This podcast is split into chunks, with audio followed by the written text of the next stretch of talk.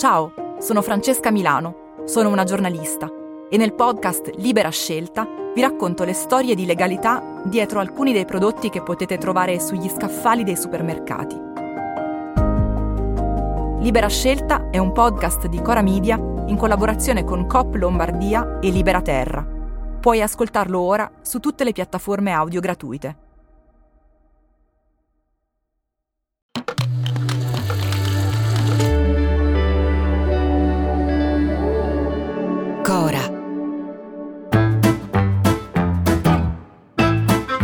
Sono Luca Bizzarri, questo è un podcast di Cora Media e si chiama Non hanno un amico.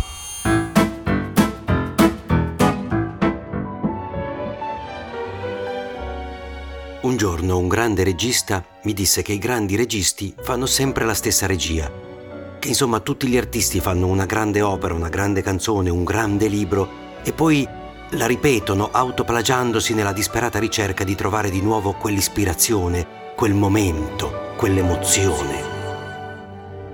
Ecco, io che non sono un grande regista, a volte penso più modestamente di fare sempre lo stesso podcast. Soprattutto ultimamente, di scrivere sempre la stessa storia.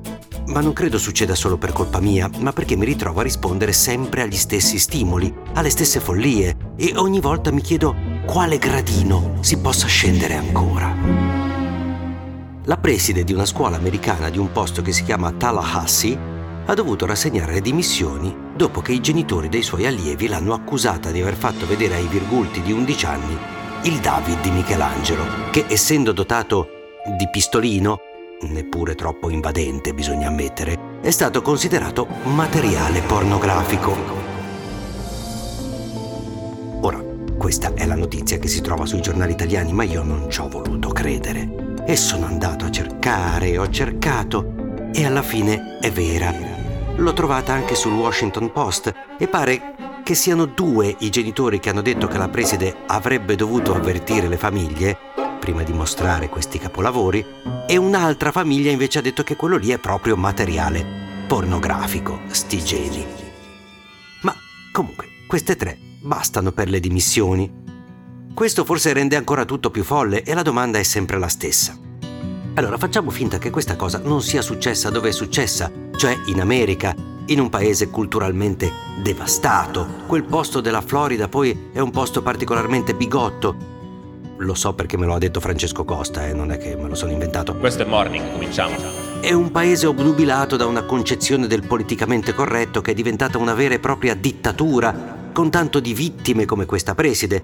Ma qui i problemi sono molti. Perché se è inammissibile che si consideri il David di Michelangelo come, non so, una copertina di Men's Health leggermente più spinta o una copertina di Leore leggermente meno spinta, è altrettanto folle che un genitore consideri scioccante per un figlio la visione di un pistolino.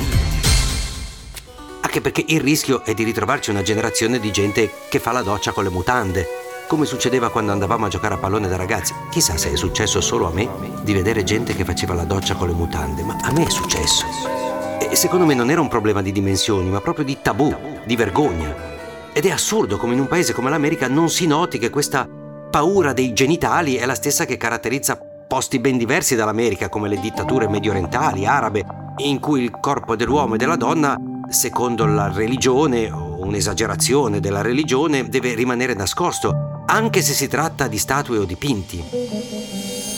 Senza contare che se il David è pornografico, vuol dire che una percentuale altissima delle opere d'arte sono molto peggio. Sono da bruciare, adesso non parliamo dell'origine del mondo di Courbet, che è una figa in primo piano, credo sarebbe da ergastolo, ma i corpi nudi sono una parte fondamentale di tutta l'arte. La nudità è un concetto studiato e approfondito da milioni di artisti, da migliaia di anni, in modo tale che persino la vera e propria pornografia a volte può essere considerata una forma d'arte. Capito? La guardiamo per quello, eh, eh, perché è una forma d'arte. Eh.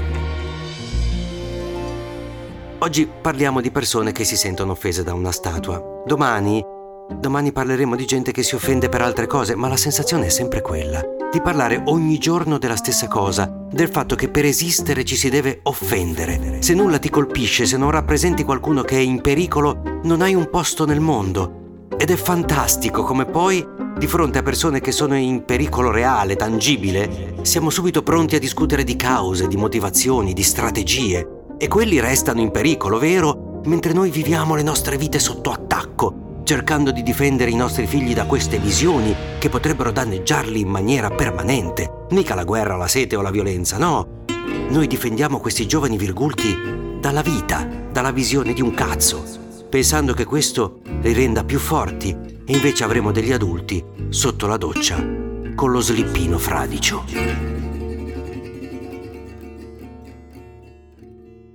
A domani!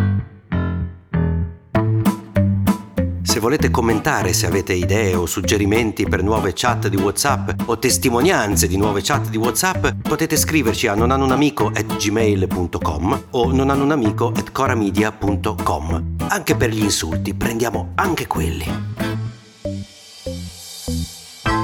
Non hanno un amico è un podcast di Cora News prodotto da Cora Media. È scritto da Luca Bizzarri con Ugo Ripamonti. La cura editoriale è di Francesca Milano. La supervisione del suono e della musica è di Luca Micheli. La post-produzione e il montaggio sono di Filippo Mainardi. Il producer è Alex Peverengo. Le fonti dei contributi audio sono indicate nella sinossi.